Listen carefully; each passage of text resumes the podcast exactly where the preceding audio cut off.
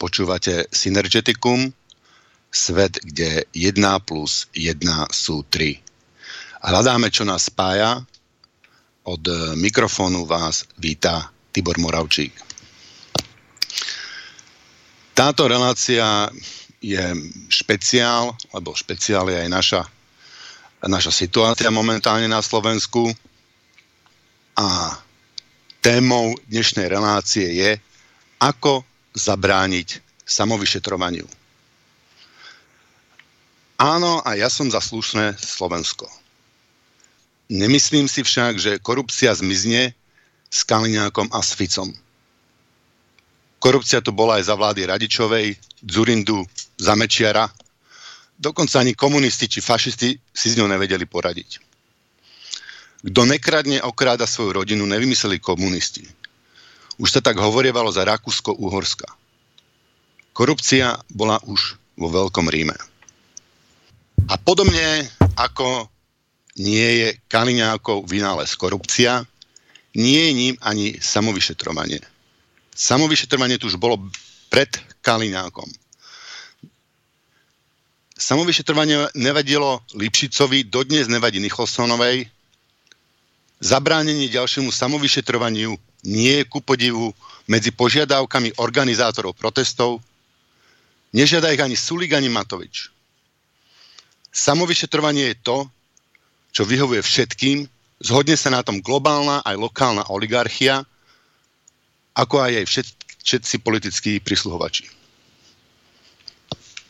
Myslím, že my, ľudia, čo si želáme slušné Slovensko, by sme dnes mali vytvoriť politický tlak na zmenu zákonov a pravidel tak, aby bolo vyšetrovateľom umožnené nezávislo vyšetrovať. K tejto dôležitej spoločenskej úlohe som si dnes do relácie pozval odborníka, ktorý by nám vedel pomôcť definovať, čo paralizovalo našu spoločnosť a snáď aj navrhol nejaké konkrétne riešenia. Naším hosťom je dnes na slovo vzatý odborník, doktor Peter Vačok. Dobrý deň. Dobrý, dobrý deň. Pán Vačok, eh, mohli by ste sa, prosím vás, eh, v krátkosti hm, predstaviť, aby, čo, ste, čo ste robili, na akých kauzách ste robili a, a čo robíte dnes?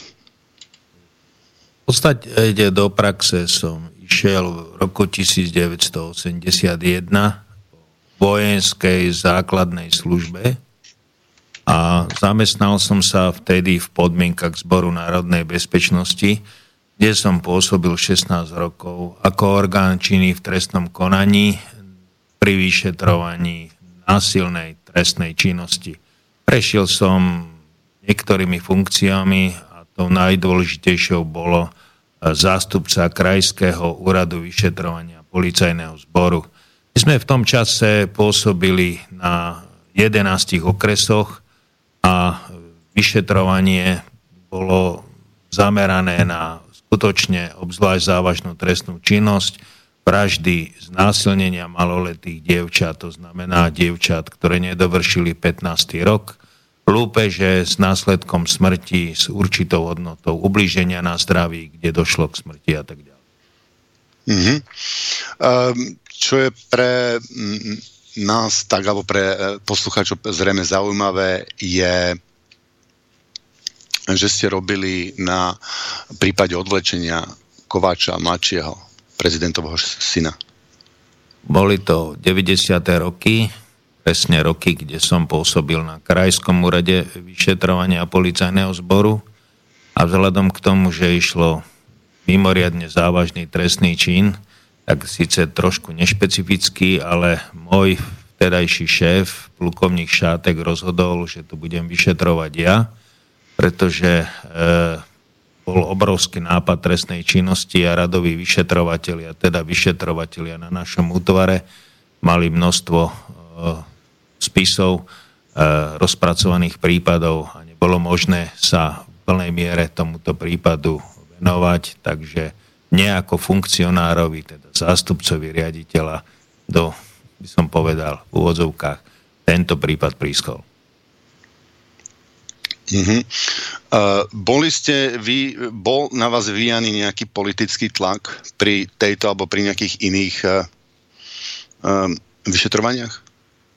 Uh, čo sa týkalo uh, vyšetrovania násilnej trestnej činnosti ešte aj za autoritatívnej doby, tak skutočne nemôžem povedať, že by som bol niekedy vystavený nejakému, či už politickému alebo služobnému tlaku. Uh, aj v tom čase bola úprava e, trestného poriadku taká, že vyšetrovateľ bol procesne samostatný a v rámci procesu dokazovania som mal v podstate nadriadených, nie služobných funkcionárov policajného zboru respektíve zboru národnej bezpečnosti v tom čase, ale prokurátora. Takže e, nezaznamenal som. Nechcem tým povedať, že sme neurobili žiadne chyby, ale chyby boli urobené z toho, že sme ja viem, boli do určitej miere aj zavedení nesprávnymi podkladmi z kriminálnej policie. Bola to aj niekedy veľká snaha objasniť a popri tom, ako v iných činnostiach, došlo aj k pochybeniam, ale určite tieto pochybenia neboli spôsobené, že by na mňa, na mňa niekto vplýval.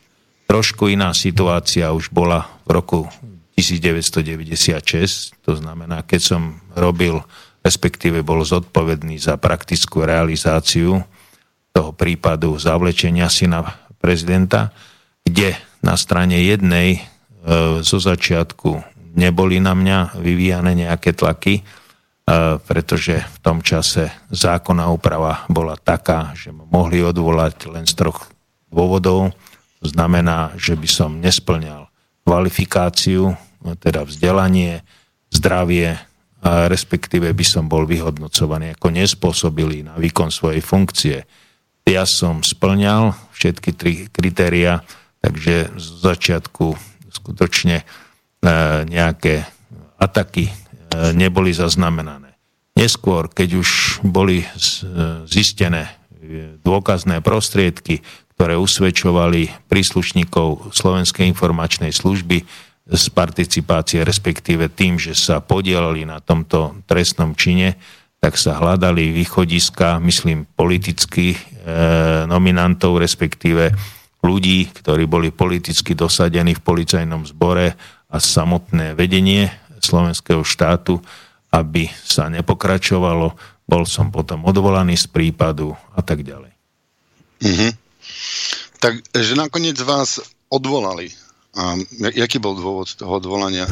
E, bol som... Keď to nie tamstvo.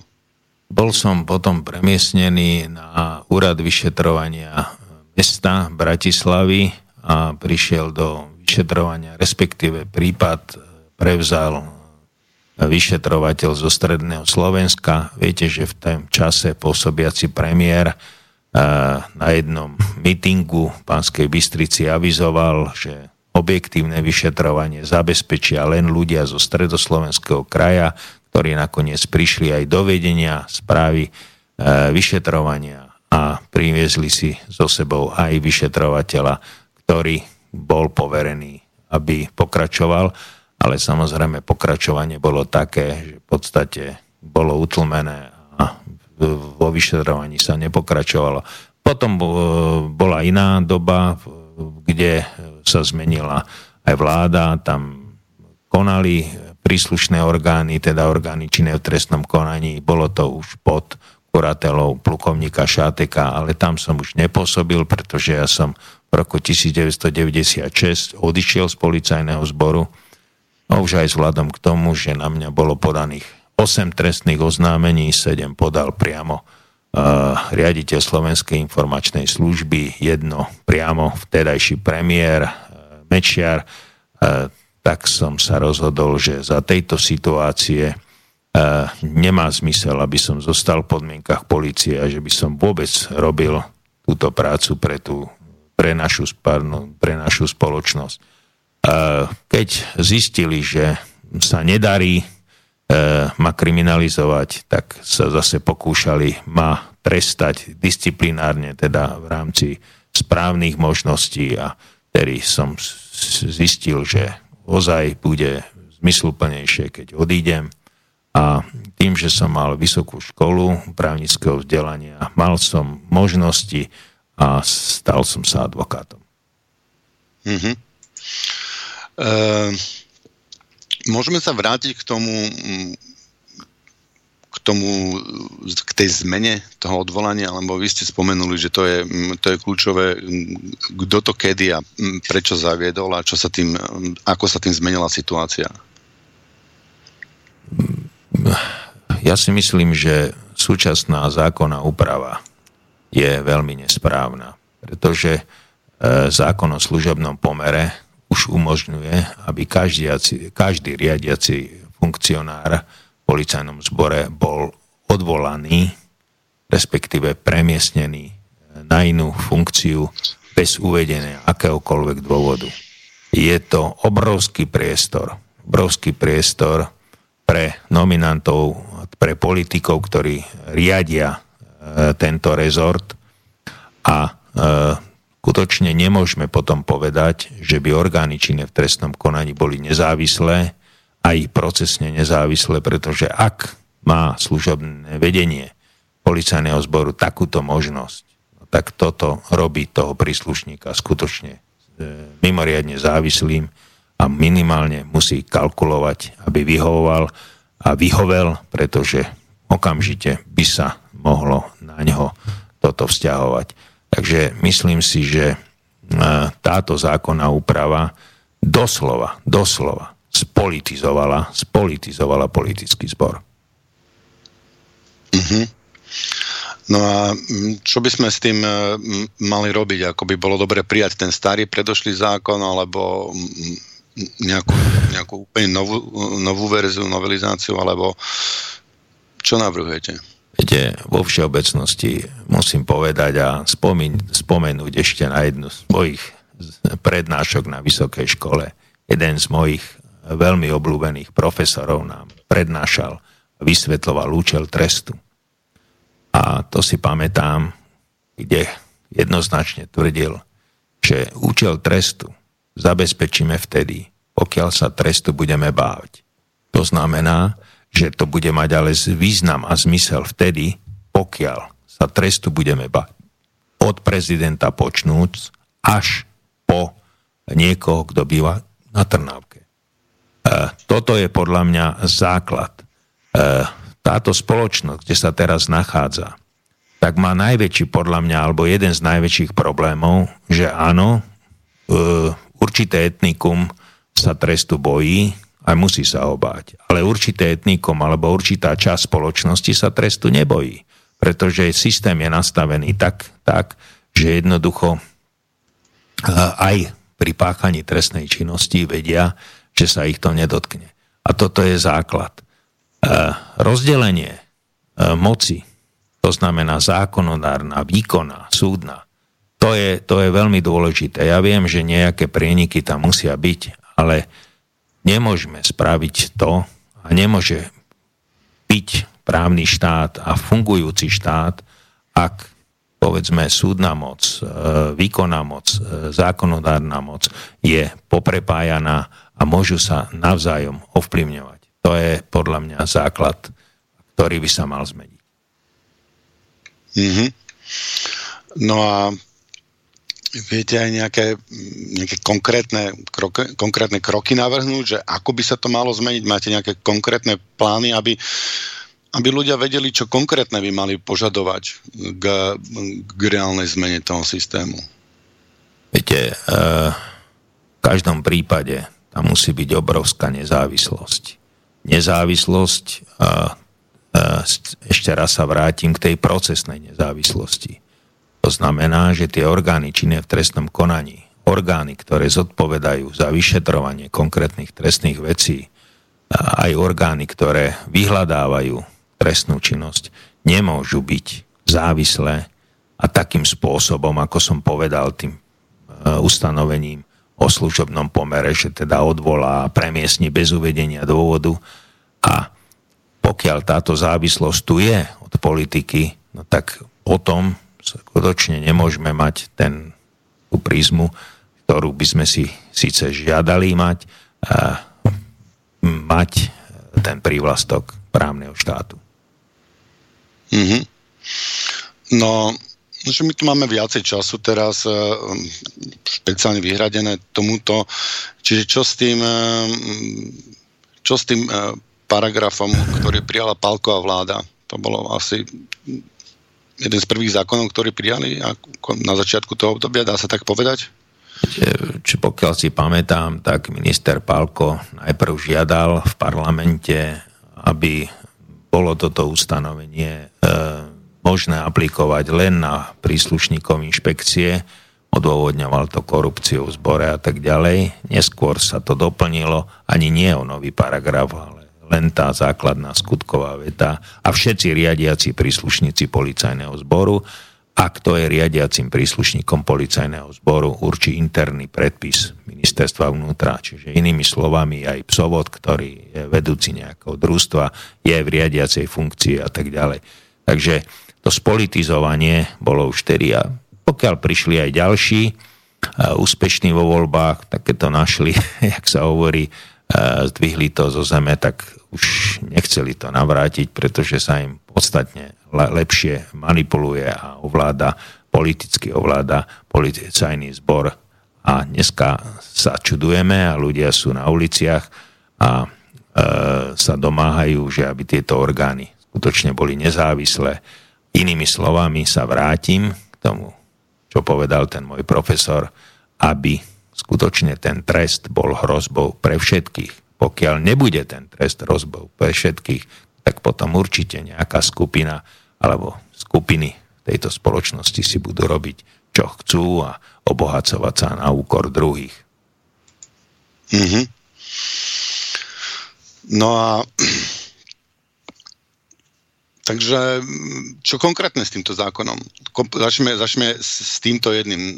Mali by, sme, mali by sme žiadať, aby sme sa vrátili s tým zákonom z doby Mečiara, ktorý bol, ktorý bol lepší, ktorý to chránil, alebo by ste navrhli niečo um, konkrétne, alebo není ste to momentálne schopní navrhnúť, alebo to by trebalo nejaký tým ľudí, ktorý by takéto veci ponavrhoval, lebo um, kto to, to spraví ako pre, pre, pre túto spoločnosť? To je jedna z základných otázok. Viete, je to veľmi široký problém, ktorý by si zaslúžil e, veľmi, veľmi podrobnú analýzu a samozrejme, ak tvrdíme, že tie orgány činné v trestnom konaní musia byť procesne, závis- e, procesne nezávislé, tak musí byť úprava v rámci polície, v rámci služobného pomeru, ale musí to byť úprava aj trestnom poriadku. My sme stále ponechali aj v trestnom poriadku veľmi širokú platformu toho prípravného konania. Ja viem, že sú to odborné veci a veľmi ťažko je teraz e, v takomto širokej škále odbornosti e, to zúžiť tak, aby to tomu každý sa, pochopil. sa ísť hĺbšie, e, do väčšej hĺbky. Toto budú počúvať možno niektorí právnici. Takže... Čiže v, každom prípade treba vytvoriť možnosti v rámci polície, služobného pomeru, e, zaradenia vyšetrovateľov, teda orgánov činných v trestnom konaní, aby ozaj v tých procesných veciach boli procesne nezávislí, neboli závislí od politiky. Viete, to sa už devastovalo takým spôsobom, že minister, e, prezident policajného zboru komentujú e, prakticky prípad, ktorý je vo vyšetrovaní. Prosím vás, to nemôže byť. To nemôže byť čo má minister spoločné s, s e, konkrétnym vyšetrovaním a e, prečo ho komentuje a dokonca skutkové zistenia a tak ďalej. Už týmto je jasné, že do toho vstupujú a že to ovplyvňujú. Veď za autoritatívnej doby si toto nikdy minister žiadny vnútra nedovolil. Minister vnútra bol o toho, aby vytváral podmienky. Vytváral podmienky pre špecialistov, respektíve pre tie funkčné zaradenia, ktoré zodpovedali. Isté, že minister musel sledovať objasnenosť, e, úspešnosť a na základe toho robil aj tú personálnu politiku. Ale nikdy by si nedovolil prísť napríklad minister na miesto trestného činu a nikdy si nedovolil, aby, aby mi komentoval, akým spôsobom je e, vedené vyšetrovanie, aké e, dôkazné prostriedky sú zaistené a tak ďalej. Čiže odpolitizovanie týchto vecí je nevyhnutné. Je nevyhnutné. Viete, čo je na tom najhoršie, že aj, aj tí ľudia žiadajú od tých politikov. Na jednej strane tvrdia, že sa im nepáči samovyšetrovanie a na druhej strane e, predpokladajú zodpovednosť ministra za vyšetrovanie. Tak keď predpokladám zodpovednosť e, ministra za vyšetrovanie, automaticky predpokladám, že to vyšetrovanie bude závislé na ňom Takže pokiaľ chcem nezávislé vyšetrovanie, tak nemôžem eh, hnať ministra za zodpovednosť na vyšetrovanie. E, treba si rozdeliť dve roviny. Ako som povedal, minister musí vytvoriť podmienky, optimálne podmienky a to sú jednak materiálne, ale aj personálne. Ak nie je schopný vytvárať tieto podmienky, aby e, tí zodpovední potom plnili tie úlohy funkcií, tak potom aj minister je ne, nekvalifikovaný a nemôže tam byť. Ale minister skutočne nie je na to, aby riadil vyšetrovanie e, konkrétneho prípadu a zasahoval do konkrétneho prípadu. To si, to si treba, treba e, rozdeliť. To sú jablká, hrušky, to, to nemôžeme e, spájať. To znamená, že áno, minister má určitú zodpovednosť. Ak nedokáže riadiť, nedokáže vytvoriť tie podmienky, tak musí tam prísť niekto druhý. Ale zase na druhej strane on nie je subjekt, ktorý by mal vyšetrovať, respektíve a vôbec sa oboznamovať a e, zasahovať do konkrétneho prípadu, pretože minister je politický nominant. On nemôže, respektíve on je z výkonnej moci. A výkonná moc nemôže zasahovať do e, moci, ktorá svojím spôsobom je už alebo zasahuje do justičnej moci. Ten orgán činný v trestnom konaní, aj keď pôsobí e, v policajnom zbore, on je svojím spôsobom vyšetrujúci sudca. On je síce v podmienkach policie, my nemáme vyšetrujúcich sudcov, máme len sudcov pre prípravné konanie, to je niečo úplne iné, ale to, to je uh, už trošku v inej, inej, inej uh, moci, čiže nemôže do tohto bezprostredne vstupovať. Mm-hmm. Vy ste spomenuli, že mm, týmto sa to dostalo týmto zákonom sa tá situácia dostala ešte do, do horšieho stavu než e, za totality. E, vedeli by ste nám popísať, ako to bolo za totality, alebo prípadne ako to bolo hneď po vojne, ako sa to vyvíjalo a ako to bolo ku koncu, kde boli tie roky také kľudnejšie, čo sa týka tohto aspektu? Kde existuje ešte veľmi starý materiál. Bolo po páde stalinského režimu, kde sa hľadali tzv. východiska z krízového vývoja, sme tomu vtedy hovorili. A iste, že si kladli otázky, ako je možné, že sa inštitúty trestného práva zneužili v podstate na politické vraždy. Preto bola aj spoločenská požiadavka po páde stalinského režimu e, vytvoriť taký systém, aby sa už toto neopakovalo. Preto bol v roku 1961 prijatý nový trestný poriadok a v paragrafe 164 bola aj zakotvená tá procesná samostatnosť orgánov činných v trestnom konaní. Ako som povedal, ja som síce bol zaradený v zbore národnej bezpečnosti, ako policajcom bol riadený svojimi nadriadenými, ale v konkrétnom prípade, pri konkrétnom vyšetrovaní, môj nadriadený svojím spôsobom bol, bol dozorový prokurátor. Jedine ten by mohol zrušiť rozhodnutie, ktoré som vydal.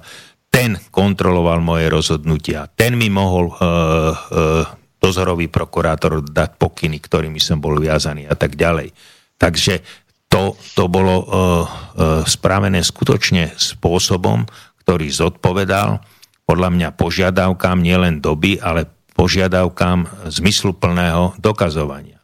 Nakoniec sme sa vrátili za ministra Palka štruktúre, e, ktorá bola pred týmto e, obdobím 61.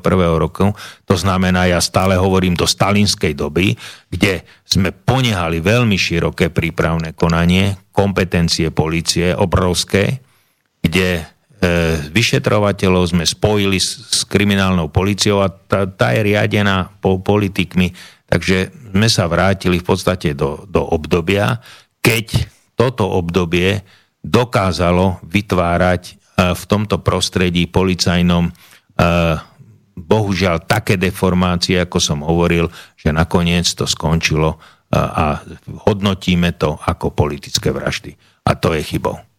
Ja viem, že to je veľmi, veľmi ťažký problém, ťažko vysvetliteľný za tak krátku dobu, ale toto sú vážne veci, že každý uh, aj na ulici vidí, vy, vymeňme ministra, vymeňme toho, vymeňme oného, ale nikto sa nezaoberá systémom a systém musí byť vytvorený taký, aby sa nedal uh, veľmi ľahko obísť, respektíve zneužívať. A tu sa opätovne vraciame k tej otázke, kto to preto Slovensko spraví. V prvom rade tu musí byť nejaká politická vola. Tú politickú vôľu nevidím ani na strane jednej, ani na strane druhej. To chcem len povedať, že my, aby sme išli cestou, aby boli tieto veci robené transparentne, aby tieto veci boli čo najviac robené na súdoch, tak ideme opačne. My máme už podmenečné zastavenie, máme zmier, máme trestný rozkaz. Keď ja prídem s klientom ako advokát, ktorý prehlási teraz na hlavnom pojednávaní, že sa cíti byť vinný, tak súd už nedokazuje, dokazuje e, v podstate len to, e, aký trest e, uloží. To znamená, že skôr je tendencia otláčať ten súd a vyriešiť to ešte pred súdnym konaním. A to je možno chybou, pretože nie že možno, ale podľa mňa určite, pretože práve na súdnom konaní môžu prísť noviny, novinári, môžu, môže prísť verejnosť, vidí, čo sa vlastne deje, ale v tom predprocese nikto nič nevidí. To znamená, že my e, sme to prípravné konanie ešte, ešte posilnili a posilňujeme ho a v podstate si štátne orgány robia do určitej miery, čo chcú. To znamená, e, policia s prokuratúrou a ten súd dávame stále bokom. Opačne by sme mali. Aby veci boli prejednávané na súdoch, aby bol tento proces veľmi transparentný a dokazovali sme. Po 89. roku veľmi krátko došlo k zmene zákona, kde orgány činné v trestnom konaní mohli robiť len mimoriadne e, a neopakovateľné úkony, aby sa vec veľmi rýchlo dostala e, na súd. No, ale tí, ktorí to e, zrušili, práve s odôvodnením, že to autoritatívny e, režim e, zneužíval, tak rýchlo sa, keď už boli pri moci, tak sa navrátili k tej zákonnej úprave, ktorá platila za autoritatívnej doby.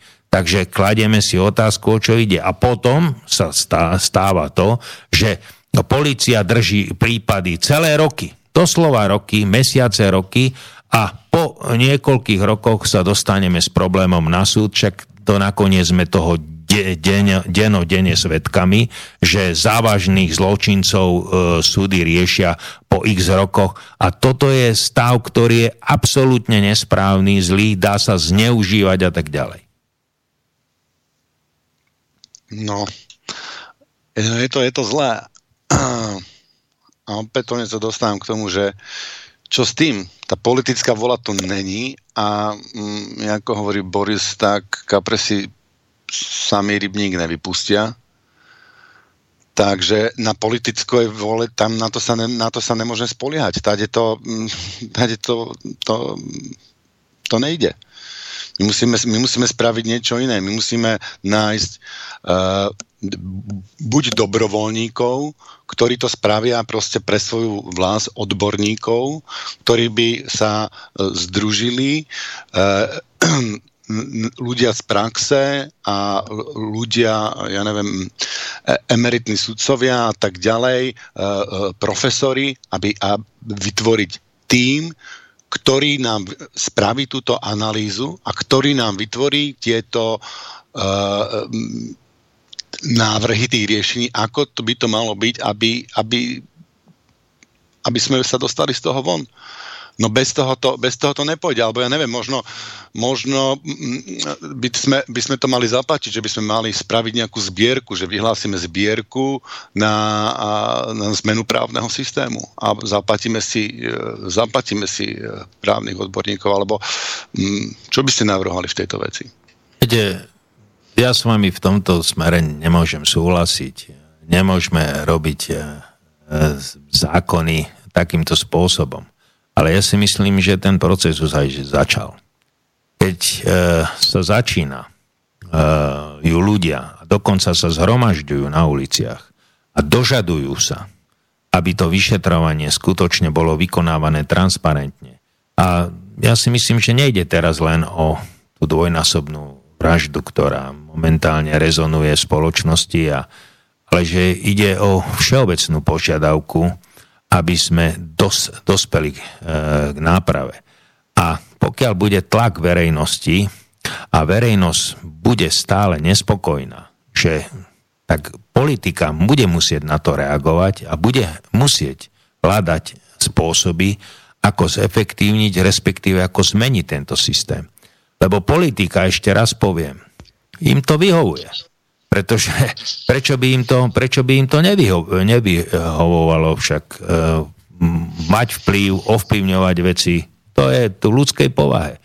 A e, vy ste aj hovorili o sudcoch. Isté, sudcov máme veľmi dobrých, e, väčšina e, je skutočne schopná, lenže zase na druhej strane, viete, aj sudcovia e, sú ľudia a ja som spomenul jeden prí, prípad z toho Maďarska, kde boli tiež poskytnuté peniaze za e, zabezpečenie nejakých dôkazov alebo dôkazných prostriedkov a e, išlo o 8-násobnú vraždu pri prestrelke e, bank, pri bankovej lúpeži a tak ďalej. Nakoniec, e, skrátim to, e, boli zistení e, praví pachatelia, ale medzi tým na základe kúpených informácií dostali dvaja do životie. Viete, nikomu sa nevyvodila zodpovednosť, ani politická, že sme vymysleli niečo, čo deformovalo e, zistenie skutkového stavu. Nikto nebol braný na zodpovednosť policii, na prokuratúre, na súde, pretože sme všetko zhodili na tých, ktorí nám dali nesprávne informácie, ktoré e, deformovali potom skutkový stav. Čiže e, ono to aj všetkým vyhovuje, e, aj sudcom to vyhovuje. Však dobre, pokiaľ e, mám takéto podklady z policie a to prípravné konanie je veľmi široké, tak ja som rozhodol na základe toho. Ale zobrať na seba zodpovednosť, hej, to už, je, to už je veľký problém. Takže ja hovorím, že tento nás skos, skosnatelý systém, hlavne toho prípravného konania veľmi širokého v policii, ono to svojím spôsobom vyhovuje. Vyhovuje to politikom, vyhovuje to svojím e, spôsobom aj policii, lebo je veľmi dôležitá. Ona urobí komplet celý spis. Nemajú tam lehoty, dokedy to musia urobiť okrem teda väzobných lehot, ktoré sú neprimerane dlhé. E, pokiaľ vyšetrujú celé roky, tak sa nič nedeje, čiže majú totálnu nadvládu nad konkrétnym e, vyšetrovaným e, prípadom. Viete, vyhovuje to v podstate aj prokuratúre a svojím spôsobom to vyhovuje aj justícii, pretože ak je sudca oklamaný, respektíve ak súdu niekto predloží nejaké dôkazy a nie sú ďalšie dôkazy, že tie pôvodné dôkazy nemožno na ne prihliadať a e, sú není získané zákonným spôsobom, no tak ten sudca samozrejme na to musí reagovať a rozhodne. A ak e, to spôsobil niekto na začiatku, dokonca pred niekoľkými rokmi v policajnom zbore a už sú tam úplne iní ľudia, tak sa nevyvozuje ani zodpovednosť. A tento systém v podstate vyhovuje každému. Len, ako poviem, E, ako sme svedkami, že častokrát e, veľmi závažných pachateľov e, postavíme pred súd po veľa, veľa rokoch a potom už celý systém toho dokazovania, respektíve účel, účel toho trestného konania sa míňa účinku. Mm-hmm. No, ten občanský tlak, e, na ktorý tu spoliehate, že bude vyvinutý na tých politikov, tak ten občanský tlak je zameraný na niečo úplne iné. Ten občanský tlak je zameraný na výmenu tých jednotlivých osôb a obsadení. Ten občanský tlak nie je zameraný práve na zmenu týchto vecí, ktoré, ktoré ste spomenuli, tie, tie zákony a tá e, prepletenosť, tá závislosť tých mocí, to eh, tí ľudia, pokiaľ ani len nebudú vedieť, že čo by mali chceť, tak to logicky nebudú chceť. Oni chcú momentálne vymeniť tých politikov, lebo nevedia, čo iné by chceli. Nevedia, ako ten systém zmeniť. Preto my potrebujeme tú komisiu, ktorá spraví tú prácu a spraví tú analýzu a otázka teraz nie, ako tú komisiu, ako tú komisiu vytvoriť. Koľko myslíte, že by tá komisia mala mať ľudí, koľko by mala na tom robiť, koľko... Ako vidíte ten objem práce, spraviť tú analýzu toho systému, aby, jak povedali, že sa museli bať trestu všetci? To je veľmi otázka, na ktorú skutočne nie som schopný zodpovedať E, množstvo ľudí, viete, záleží od kvality týchto ľudí. Ale vrátim sa úplne na začiatok, to, čo ste povedal. Ja si myslím, že aj tlak na, tých, e, na zmenu týchto ľudí, tak e, ľudia, ktorí aj prídu na tie nové posty, budú, budú musieť pochopiť, že pokiaľ nehajú pôvodný systém, tak ich to zase môže zomleť. Tak, jak to zomlelo ministrov, ktorí teraz museli byť odvolávaní. Lebo e, rozumný človek, ktorý nastúpi ako šéf e, určitého rezortu, teda v pozícii ministra, musí aj chápať to, že áno, musí e, sám prispieť k tvorbe takého systému, aby ten systém bol vyhovujúci, spoločensky vyhovujúci. Ak si sadne na stoličku ministra a má pod sebou systém, ktorý spôsobí to, že nevyšetrí sa, respektíve sa zdevastuje ten e, stav, že sú obvinení nevinní a tak ďalej, no tak ho to zomele, takisto ho to zomele. Čiže e, aj ten tlak na zmenu persón, na zmenu ministrov, ja si myslím, že nie je, nie je úplne bezvýznamný, ale potom je otázka, kto tam zase príde. A hovorím, kto príde nový, tak v prvom rade by sa mal zaoberať s tým, že či je posadený, ešte raz poviem, na stoličku a e, či ten systém, v ktorom on bude pôsobiť, je alebo nie je vyhovujúci. A ak bude to rozumný človek, tak urobí všetko preto, aby prispel k zmene toho systému, aby ten systém napravil. Mm-hmm. Takže uh, tak, takto, sa vás, uh, takto sa vás opýtam. Uh, keby, keby, keby som vám zaplatil, tak by ste sa podujali na tom? Išli by ste do toho? Alebo vedeli by ste prípadne zohnať ďalších ľudí? Viete, to uh, určite by som si sám netrúfal. Tam by musel byť uh, vytvorený veľký kolektív, či už uh, z oblasti teórie trestného práva, z oblasti s, s prakti, praktikou. Záležalo by, kto by bol v takejto komisii a s kým by sa to malo robiť. A samozrejme, mali by tam byť aj ľudia, ktorí by e, dokázali urobiť analýzu iných, iných e, systémov, to znamená krajín v Európskej únii, kde e, aký systém sa aplikuje, aký systém jednotlivých štátov, či už má svoje pozitíva a negatíva, čiže inými slovami aj pozrieť okolo seba v iných krajinách a či by sa to nedalo použiť aj tu u nás na Slovensku. No to je, to je skvelý nápad. Určite, že analyzovať tieto, tieto ďalšie systémy a rozdiely, rozdiely mm, by nám vedeli pomôcť. No len my to musíme spraviť, bez toho, že to niekto spraví ako fakt sorry, na tých politikov by som sa vôbec nespoliehal. Ako tí politici sa vymenili z, z, z rôznych z kútu politického spektra za ten čas a mm, majú tendenciu to iba viac a viac zabetonovať namiesto aby to rozpúšťali. Ja tam nevidím ani len tú snahu, tú, tú, tú tendenciu, aj, aj, aj dnešní politici, oni, oni nežiadajú zmenu týchto vecí. Oni žiadajú výmenu vlády. Uh, myslím si, že práve ten otvorený priestor Európskej únie uh, by mal časom tlačiť na to, aby vôbec vyšetrovanie, boj s trestnou činnosťou, nazveme to tak, sa v jednotlivých štátoch veľmi približoval a v podstate unifikoval a vytvoril sa systém, ktorý bude platiť vo všetkých štátoch.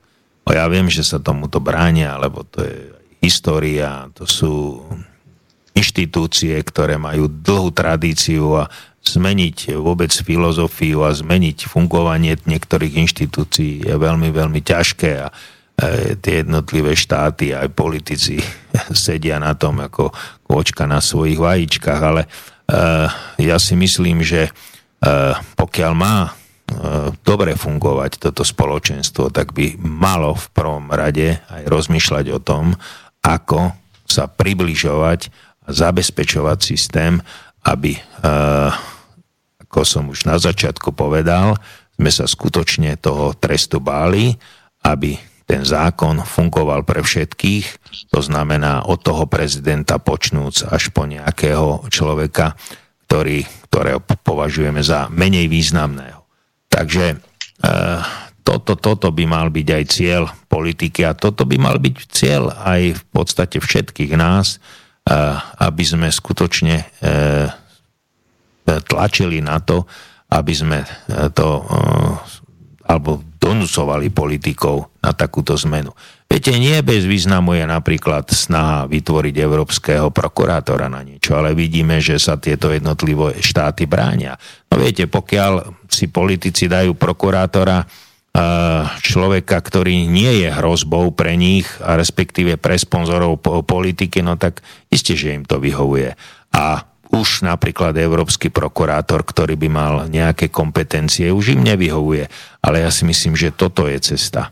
Toto je cesta, v každom prípade by mal byť aj európsky prokurátor, ktorý by mal mať nejaké kompetencie. Isté, že na, na začiatok, povedzme, nech sa stará o európske fondy, o európske peniaze, ale nie, nie, neskôr, neskôr tieto kompetencie treba rozširovať a tým pádom aj dojde k zmenám legislatívy tak, aby sme sa v jednotlivých členských štátoch čo najviac na seba podobali. To znamená, veď aký je rozdiel, či je vražda spáchaná na území Polska, Maďarska alebo Slovenska tak e, nech, sú, nech je vytvorený systém, aby bol efektívny, účinný, aby sa dalo e, objasňovať, vyšetrovať, a aby sa aj v podstate rovnocene postihovali ľudia, lebo tiež nie je správne, kde vo ktoré e, pár kilometrov od Bratislavy za nejaký trestný čin je čo jen 5 rokov, u nás je 10 alebo opačne, tak to, to tiež nie, nie je správne. Čiže mala by Európa svojím spôsobom tiež aj do tohto vstupovať unifikovať to a unifikovať aj práve ten systém objasňovania, vyšetrovania vecí a aj postihovania. Takže inými slovami, by sme si mali počkať, kým nám toto Európska únia ja myslím, že nie. To Európska únia sa aj snaží a vidíte, že tie členské štáty to moc nechcú. Typicky je ten európsky prokurátor. Ale e, ja myslím, že to musí byť aj aj. To znamená, že aj tlak ľudí, tých jednotlivých členských štátov, že tie ľudia musia pochopiť, že e, stýka sa to nás všetkých, nielen keď sa dočítame, že niekto spáchal a tlieskame, že ura, niekoho zavreli a dali mu trest, lebo to, to, je, to je otázka pre nás všetkých. Viete, kto, keď je tu veľa trestnej činnosti, napríklad ekonomickej, z tej DPHčky, to, to sa nás dotýka, dotýka nielen toho, kto je potom obvinený a snaží sa vykúpiť účinnou lútosťou, že, že túto DPH vráti, ale to boli peniaze, ktoré boli na všetkých a on ich e, mal niekoľko mesiacov, respektíve rokov. E, on zbohatol ešte na týchto peniazoch.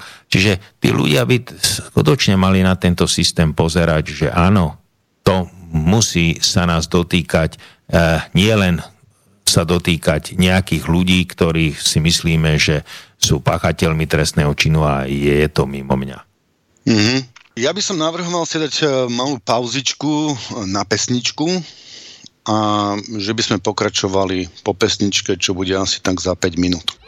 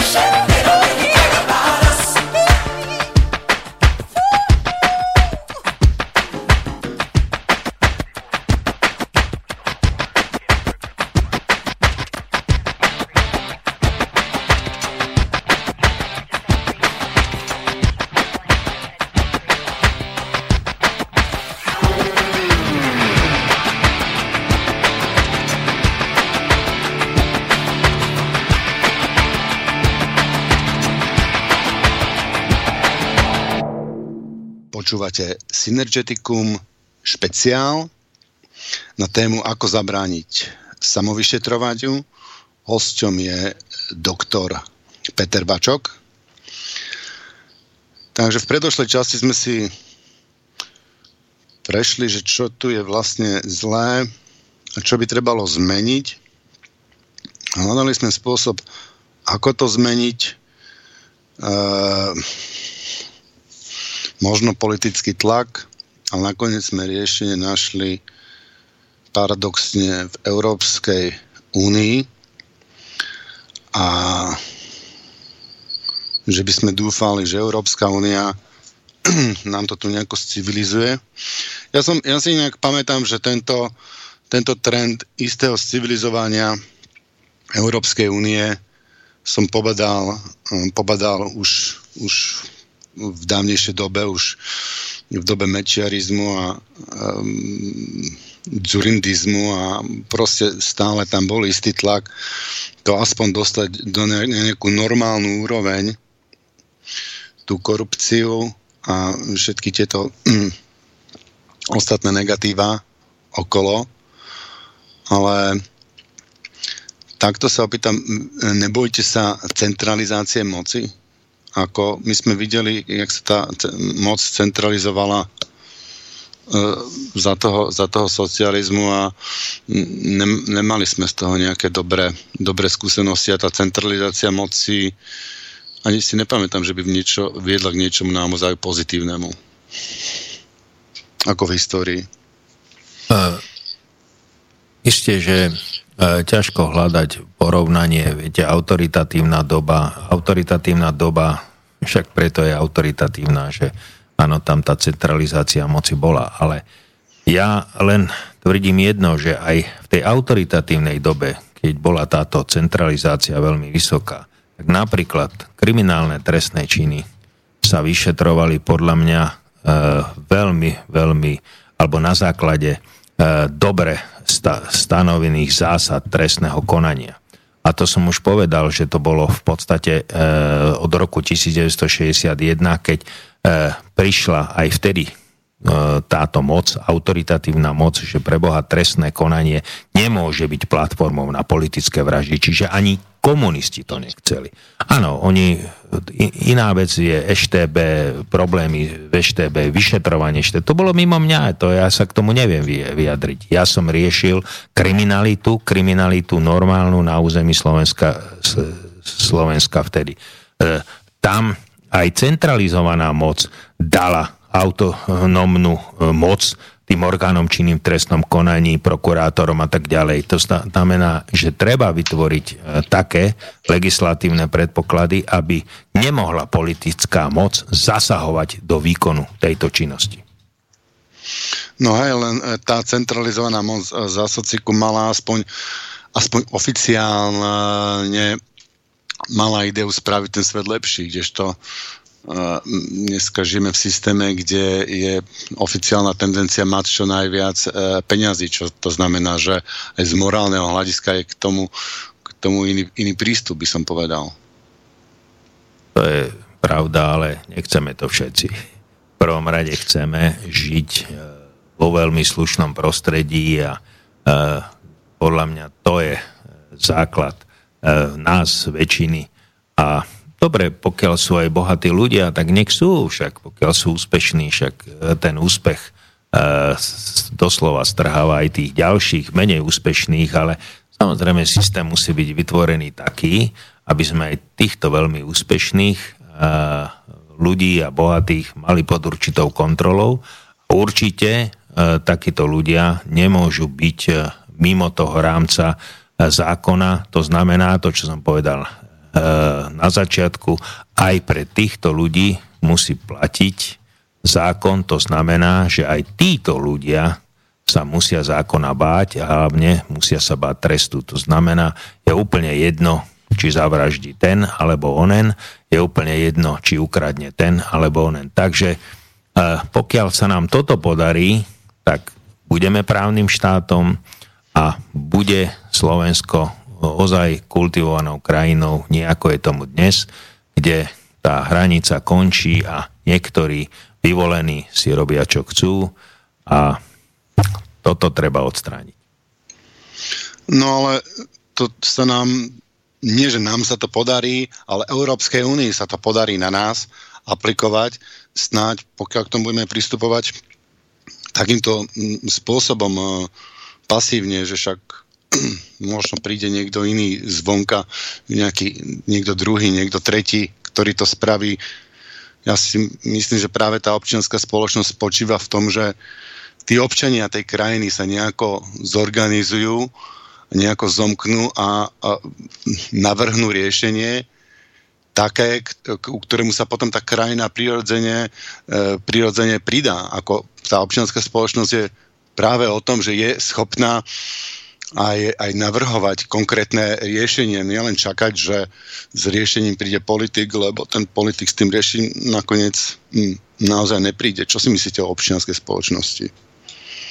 Tak každý e, e, nejakým dielom prispieva a každom prípade si myslím, že práve ten tlak aj tej občianskej spoločnosti veľa mení, však v konečnom dôsledku vidíme niektorých dní dozadu a nikto si tiež napríklad nevedel predstaviť, že premiér pod obrovským tlakom nakoniec odstúpil. E, nechcem tu robiť nejakú politiku, ale to je tiež e, dôsledok občianskej spoločnosti, ale trošku odbočím. Ja si myslím, že aj Európa bude musieť vytvárať obrovský tlak, pretože máme spoločné peniaze.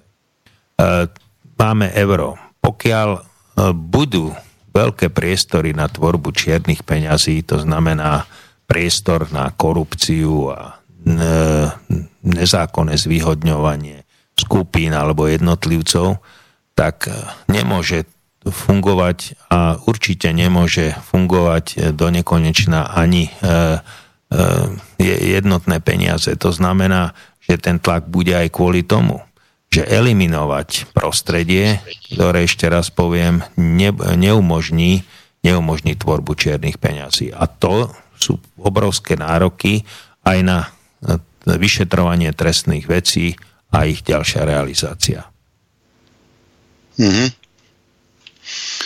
No, ja, ja, ja vám poviem, ako to spravili na Islande. My sme tu mali uh, v Bratislave v, č- v časoch Gorila, tu bol Hordur, Hordur Torfarsson, ktorý bol vlastne jeden z organizátorov, neviem, či si počuli vtedy tých protestov na, tých, na tom Islande. Áno, počul. A tam to spravili tak, že vybrali, uh, vybrali ľudí, asi, ja neviem, teraz trestnem číslo akože od brucha 30 alebo 50 alebo tak z, rôzny, z, rôznych, z rôznych profesí, kútov spoločnosti by som povedal, s rôznymi eh, pohľadmi aby vytvorili novú ústavu, lebo oni tam mali predošlú ústavu, tam mali nejakú feudálnu dánsku ústavu, ktorá vlastne ich dosť, dosť tak zväzovala, nevyhovovala im, takže chceli vytvoriť občianskú ústavu. Tak dali dokopy, e, dokopy týchto ľudí a s tým politickým tlakom, tým občianským tlakom na politikov donútili vládu, aby tento projekt zafinancovala a dala tým ľuďom e, e, nejaký plát, priestory, počítača, vlastne všetko, všetko vybavenie, čo potrebujú. No a oni potom pracovali nejaký čas, ja neviem, rok, dva, a vytvorili, vytvorili tú ústavu, za ktorou vlastne stála drivá väčšina spoločnosti, a ktorá mala šancu, reálnu šancu prejsť v referende na rozdiel od tej dánskej ústavy. Takže možno, možno takýto nejaký model. Fakt, že pokiaľ všetci, včetne, včetne toho odborníkov Slovenska zaujímu pasívny postoj, že to spraví za nás niekto, niekto iný, tak potom naozaj sa to nezmení a potom sa to mení zvonka a my to potom vnímame ako tlak a aj potom preto nemáme radi tú Európsku úniu. Ja osobne nemám rád pre niečo úplne iné, ale to je teraz uh, nepodstatné. Uh, ta, ten, ty, ja by som očakával práve od vás a od, od, od ďalších ľudí, ktorí, ktorí vidia, čo sa tu deje, zase rôzno to zistujú, že by ste vytvorili nejaký, e, nejaký, nejaký tím a spravili túto analýzu a povedali nám, ostatným lajkom, že čo máme robiť a čo máme chceť a čo máme od tých politikov, na čo máme vyvinúť ten politický tlak. Lebo ten politický tlak je vždy smerovaný na niečo. A ja keď ho nasmerujem na výmenu politikov, tak sa politici vymenia. Ale moment, a keď ho nasmerujem na zmenu systému, len nemusím vedieť, čo chcem. A v tomto štáte nikto nevie, čo my vlastne potrebujeme, čo máme chcieť, aby ten svet bol lepší. Viete, uh, ja, ja to vnímam v kontexte po 89. roku. Po, po 89. roku bol obrovský nárast trestnej činnosti. Vznikali nám tu zločinecké skupiny, na ktoré sme neboli zvyknutí. Ja len poviem v krátkosti, kde som robil vtedy na západ kraji, kde sme robili všetky vraždy, závažné lúpeže, to, čo som povedal, aj tých prípadov bolo do roka 60, maximálne 70 už v roku nejakom 95. E, náš vyšetrovateľ mal na ruke 50 vecí, absolútne sme, sme boli paralizovaní. Zákonná úprava bola taká, že sme nevedeli s týmto zločinom organizovaným pohnúť. Nakoniec tu bol aj spoločenský tlak, pretože aj politici si museli uvedomiť, že najväčšia nespokojnosť voliča bolo čo? E, nie len to, že, to, že nemal na chleba, ale v prvom rade, že nebol bezpečný. A to sa nie, nejednalo len u nás, ale aj v ostatných štátoch. To je veľmi, veľmi citlivá vec. Nakoniec sa našli aj politici, aj e, prostriedky, možnosti, kde došlo k výrazným zmenám zákona, kde táto spoločnosť už dneska má zákony tak e, urobené a aj inštitucionálne, že sa e, vedela vysporiadať s tým najbrutálnejším organizovaným zločinom. Čiže vidíte, podarilo sa to a e, to bol práve aj občianský tlak, e, tá nespokojnosť a politici to museli riešiť. Dneska je druhý tlak. Dneska je druhý tlak, dneska už nikto e, nepiští, že e, tu sa vypaluje a e, zločinecké skupiny majú návrh, lebo sú už väčšinou sú pozatváraní či už na doživote alebo na veľ, veľa rokov a tie zločinecké skupiny určite tak, ako e, tu pôsobili v 90. rokoch, už dneska nie sú. Čiže tá polícia mala návrh, prokuratúra, justícia sa s tým tiež nejakým spôsobom vysporiadala. A teraz je tlak druhý. Teraz je tlak druhý, že si už aj tá občianská spoločnosť všíma, ako je možné, že sa tu pácha iná už trestná činnosť, nie síce násilného charakteru, nezabíjajú sa tu ľudia bežne, nezakopávajú, ale je tu iná trestná činnosť, čiže zase je tu určitý tlak. A samozrejme, že e, táto vražda tohto novinára tomu prispe, prispela, ale ja si myslím, že to není len kvôli tejto vražde. Že to už e, skutočne dozreli určité pochybenia, určitá nervozita spoločnosti a ľudia boli veľmi nespokojní s mnohými vecami, ako sa e, netransparentne nakladá s finančnými prostriedkami a tak ďalej. A toto je ďalšie pokračovanie. Ak politici budú chcieť byť úspešní a ak budú chcieť e, byť volení, budú musieť sa zaoberať aj s touto oblasťou. A ja verím, že to k tomu bude musieť prísť a budem tomu držať palce. Mm-hmm. Sám aktívne sa toho zúčastniť ako uh, Možno by ste hovorili nejakým spôsobom, možno cez politiku. Uh, viete, že ja som sa pokúsil jeden čas cez politiku dostať a, a že budem, budem práve apelovať na zmenu tohto systému. Dopadlo to, ako dopadlo. Ja už mám 62 rokov, nemám to už na mladších ľudí. Mm-hmm. No ja som, eh, to bolo na, eh, na Gorilla, som videl, ak by ste chceli tam vystúpiť vlastne s niečím podobným a nedostali ste priestor ne od eh, organizátorov, ale od, od ľudí. To nebola priama goril, to bola taký nejaký iný vedľajší proces. Uh, ma to veľmi mrzelo, lebo toto keby zaznelo vtedy na gorila aspoň niečo toto, tak uh, by sa to povedomie o tom dostalo dostalo medzi, medzi ľudí lepšie. Takže, takže máme hľadať niekde inde. Keď,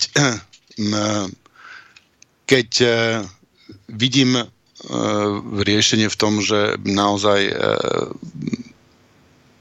vytvoriť tú skupinu, ktorá by toto bola schopná, schopná analyzovať a vytvoriť, tak teda s vami, s vami žiaľ Bohu nepočítame, aj keď uh, ďakujem, že ste aspoň načrtli, načrtli ten problém. Ja by som poprosil poslucháčov a teda hlavne odborníkov, právnych odborníkov, ktorí keď toto počúvajú, alebo im dajte vedieť, že kto by bol ochotný spolupracovať na vytvorení takého týmu, tak e, nech ma kontaktuje na e-mail dvojte v tibor zavináč e, yahoo.co.uk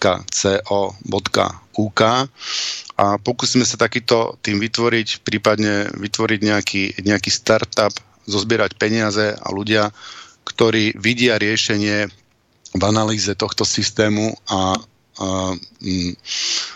vo vytvorení aspoň, aspoň nejakého, nejakého plánu, načrtnutia, čo by sme asi tak mali chceť, aby, aby sa táto spoločnosť zmenila, tak e, ma prosím kontaktujte a mm, dúfam, že to nejak e, dáme, dáme dohromady. A ako, ako to vidíte? Ako to vidíte vy? A ja si myslím, Vedeli že... ste aspoň nejakých, nejakých ľudí, ktorí myslíte, že by, že by sa na niečo takéto mohli dať? Že by ste nám ich pomohli kontaktovať? Uh, nechcem sa teraz preceniť. Viete, toto je veľmi, veľmi, veľmi dôležitá, ťažká práca a ťažko nájdeme aj ľudí, ktorí popri bežnej alebo výkone bežnej činnosti sa budú môcť tomuto venovať, pretože legislatívna činnosť a takto dôležitého odboru alebo takto dôležitého zamerania. To by chcelo denne byť 16-18 hodín v tomto, v tomto eh, probléme. Takže to bude, to bude veľmi ťažké, ale tak isté, že pokúsiť sa o tom môžete, ale e, osobne si myslím, že práve tieto procesy, ktoré tu nastávajú, oni sekundárne prinútia aj politiku, eh, aby sa eh, s týmto zaoberala a došla k záveru, že musíme niečo zmeniť, musíme upliesť byč nie len na tých úplne dole, ale aj na seba, pretože nebudeme volení. A to je podľa mňa veľmi do, do, dôležité a práve dôležité je, je, dôležitý je aj ten tlak tej občianskej spoločnosti, tých ľudí a budú si musieť e, dať otázku, že budeme tých ľudí musieť uspokojiť. A uspokojíme ich tým, áno, jak v minulosti, že sa našli e, ochota zmeniť, zmeniť zákony, vysporiadať sa s tou násilnou, to najhoršou zločineckou alebo zločinnosťou, ktorá tu bola v 90. rokoch a teraz sa budú musieť hľadať nejaké cesty a prostriedky e, na zmenu e, toho ostatného, to znamená aj na ochranu mena, e, meny, pardon, na ochranu meny a to, aby ten zákon platil pre všetkých, nielen pre určitú skupinu. Hmm. No tak nám neostáva nič iné, teda ne, neostáva nám nič iné. Teda ja osobne sa uh, nestotožujem v tejto veci s vami, že si počkáme na tú Európsku úniu, ktorá nám toto zavedie. Ja osobne dúfam, že uh, sa podarí, podarí nájsť nejaký, nejakých ľudí, ale samozrejme, prvne sa títo ľudia nájdú, asi, asi zrejme my budeme musieť spraviť nejaký startup zameraný na toto a vyzbierať nejaké peniaze, aby, aby tí ľudia naozaj sa mohli ponoriť do toho problému na 16-18 hodín na niekoľko mesiacov počítam asi zrejme. Áno. Ale zrejme sme sa celkom nerozumeli. Ja hovorím, že toto nevyrieši, ako to není len problém Európskej únie. To je problém aj Európskej únie, ale je to problém aj nás a tej našej spoločnosti a ten tlak spoločnosti, ktorý sa vyvíja, je podľa mňa veľmi dobrý a musí, musí vyvrcholiť aj v politických zmenách, pretože tie politici budú musieť ten tlak uspokojovať a uspokoja ho jedine tým, že nas, nastolia tú zmenu aj legislatívnu a ktorá nie len bude formálna, ale ktorá aj prinesie niek- niektoré e, výsledky. Takže e, ja tvrdím, že to musí byť aj tlak tej Európskej únie, hlavne na ochranu meny, na, hlavne na ochranu európskych fondov, teda európskych e, poskytovaných peňazí a na tú ostatnú trestnú činnosť to musí byť zase tlak e, od nás. Takže ja tvrdím, že aj aj. No európske fondy všetci vidíme, že sú tu na, na to, aby držali v, e, e, vlády e, v pozore, aby poslúchali, poslúchali Brusel.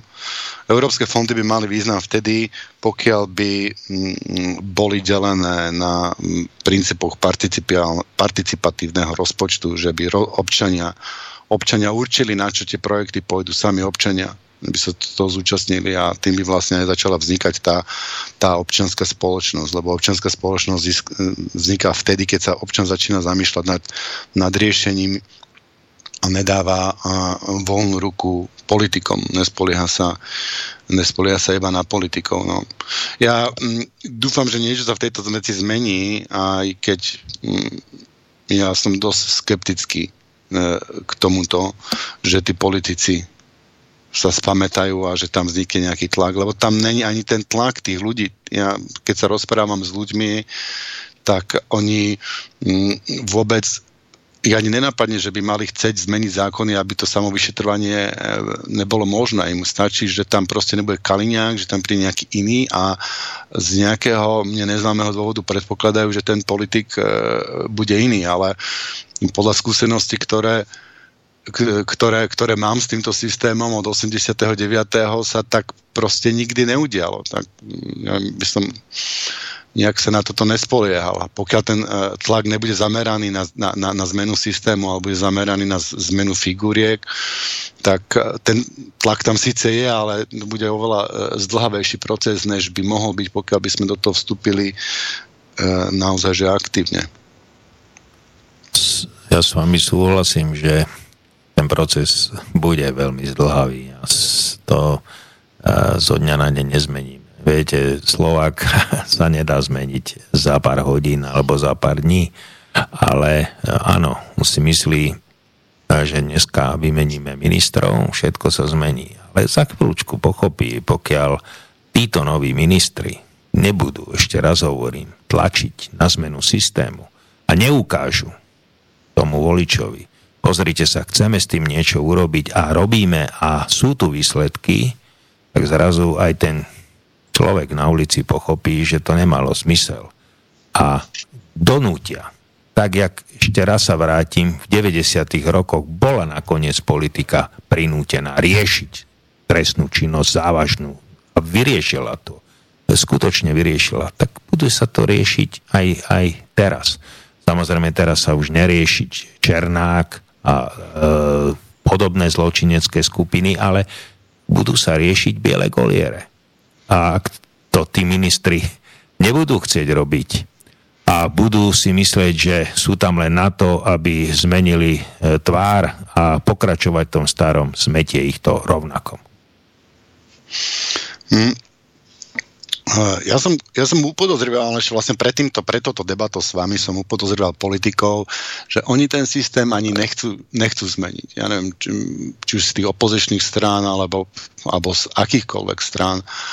Ale ja si myslím, že oni ani nevedia, ako zmeniť ten systém. Že e, ste naznačili, že to by muselo byť od týmu viacerých e, ľuďoch, ktorí by na tom aktívne pracoval. E, niekoľko mesiacov predpokladám, možno, možno aj viac a že nikto nemá vlastne také kapacity, aby, aby tejto problematike e, vytvoril takýto priestor. Takže je, ja, ani v tých politikov, dokonca aj keby mali, mali tú vôľu, ktorú moc v nich nepredpokladám, tak by nemali na to kapacity, aby dokázali e, ten systém analyzovať tak, ako keby ten systém analyzovalo, poviem príklad, 8 eh, ľudí, ktorí by na tom pracovalo pol roka. Full time. Mm, to, s tým, že by to bolo pripomienkované, tento systém podľa mňa by musel byť otvorený. Ten by musel byť potom otvorený a pripomienkovaný všetkými, čo majú k tomu čo povedať. a zapracované do toho systému všetky relatívne podmienky. Len to je úplne iný, iný spôsob iný spôsob myslenia v skupine. To je, my momentálne sme v takej, nejak, v takej nejakej myšlienkovej bubline, presadzuj svoj názor, presadzuj svoj záujem a, a, a tlač na to. Ale v skupine môže byť aj iná atmosféra, môže tam byť tvorivá atmosféra, že hľadáme spolu najlepšie riešenia a, a každý navrhne, čo chce a celá skupina sa snaží zapracovať všetko. To sú aj v podstate moderné metódy nazývané brainstorming a tak ďalej a e, práve takýmto spôsobom dokážeme nájsť najlepšie riešenie, na ktoré ani, ani politická politické strany s celým svojim aparátom nestačia, lebo na to, na to jednoducho nemajú. To riešenie, vidíte, v 90. rokoch uh, prišli tu potom, keď zase sa nechcem za každú cenu vrácať, ale nič iné lepšie nemám po ruke, uh, keď sa chcela táto spoločnosť vysporiadať s tou obrovskou zločinnosťou, ktorá tu, tu za pár mesiacov vznikla, aj tie, tie zločinecké skupiny, tak e, áno, ja poviem na rovinu, nemali sme odborníkov, neboli sme schopní niektorými vecami ani, ani, ani tak rozmýšľať. Ale vidíte, našli sa e, možnosti. Jednoducho sme sa pozreli za hranice iných krajín. Ako to ste riešili? Ja viem, že niektoré inštitúty sú, sú dovezené alebo prebraté aj zo Spojených štátov, z iných e, krajín Európy. E, pretože tiež mali problémy so zločineckými skupinami a videli, jak to robia. Tak sme to jednoducho dali do zákona. Čiže tu, tu nežijeme v nejakej, jak vy hovoríte, bubline úplne uzavrete. Čiže e, e, problém sa dá definovať ve, veľmi jasne a veľmi rýchlo. To znamená, ľudia sú v uliciach, v prvom rade sú v uliciach, že sú nespokojní. A nespokojní sú prečo? Lebo jednoducho vidia, že určitá skupina na Slovensku sa eh, ozaj neriadi, ani sa nemusí riadiť podľa platných zákonov. A platné zákony uh, platia. To, aj keď uh, iniciuje vstup alebo tých ľudí do ulic a možno aj niečo iné, ale toto je podľa mňa, to, že tisíce a tisíce ľudí ide do tých ulic, tak podľa mňa to je základ.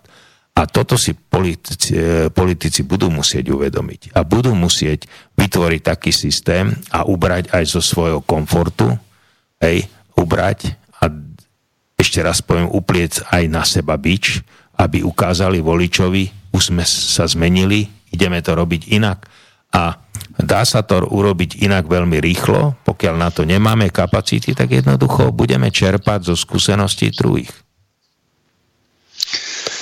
No, tak uh, dúfam buď v toto riešenie, alebo v to, v to riešenie, ako to vidím ja. Každopádne vám uh, veľmi pekne ďakujem, že ste prišli k nám do štúdia a že ste prinesli trošku svetla do toho, uh, čo je v tomto štáte zle, čo sa týka vyšetrovania, prečo sa nie všetci boja toho zákona. A taktiež ďakujem Martinovi, že prišiel e, do štúdia opätovne a hlavne ďakujem poslucháčom e, za pozornosť a za to, že prispievajú na relácie ako je táto. E, ďakujem, do počutia. Ďakujem aj ja. Táto relácia vznikla za podpory dobrovoľných príspevkov našich poslucháčov. I ty sa k ním môžeš pridať. Viac informácií nájdeš na www.slobodnyvysielac.sk Ďakujeme.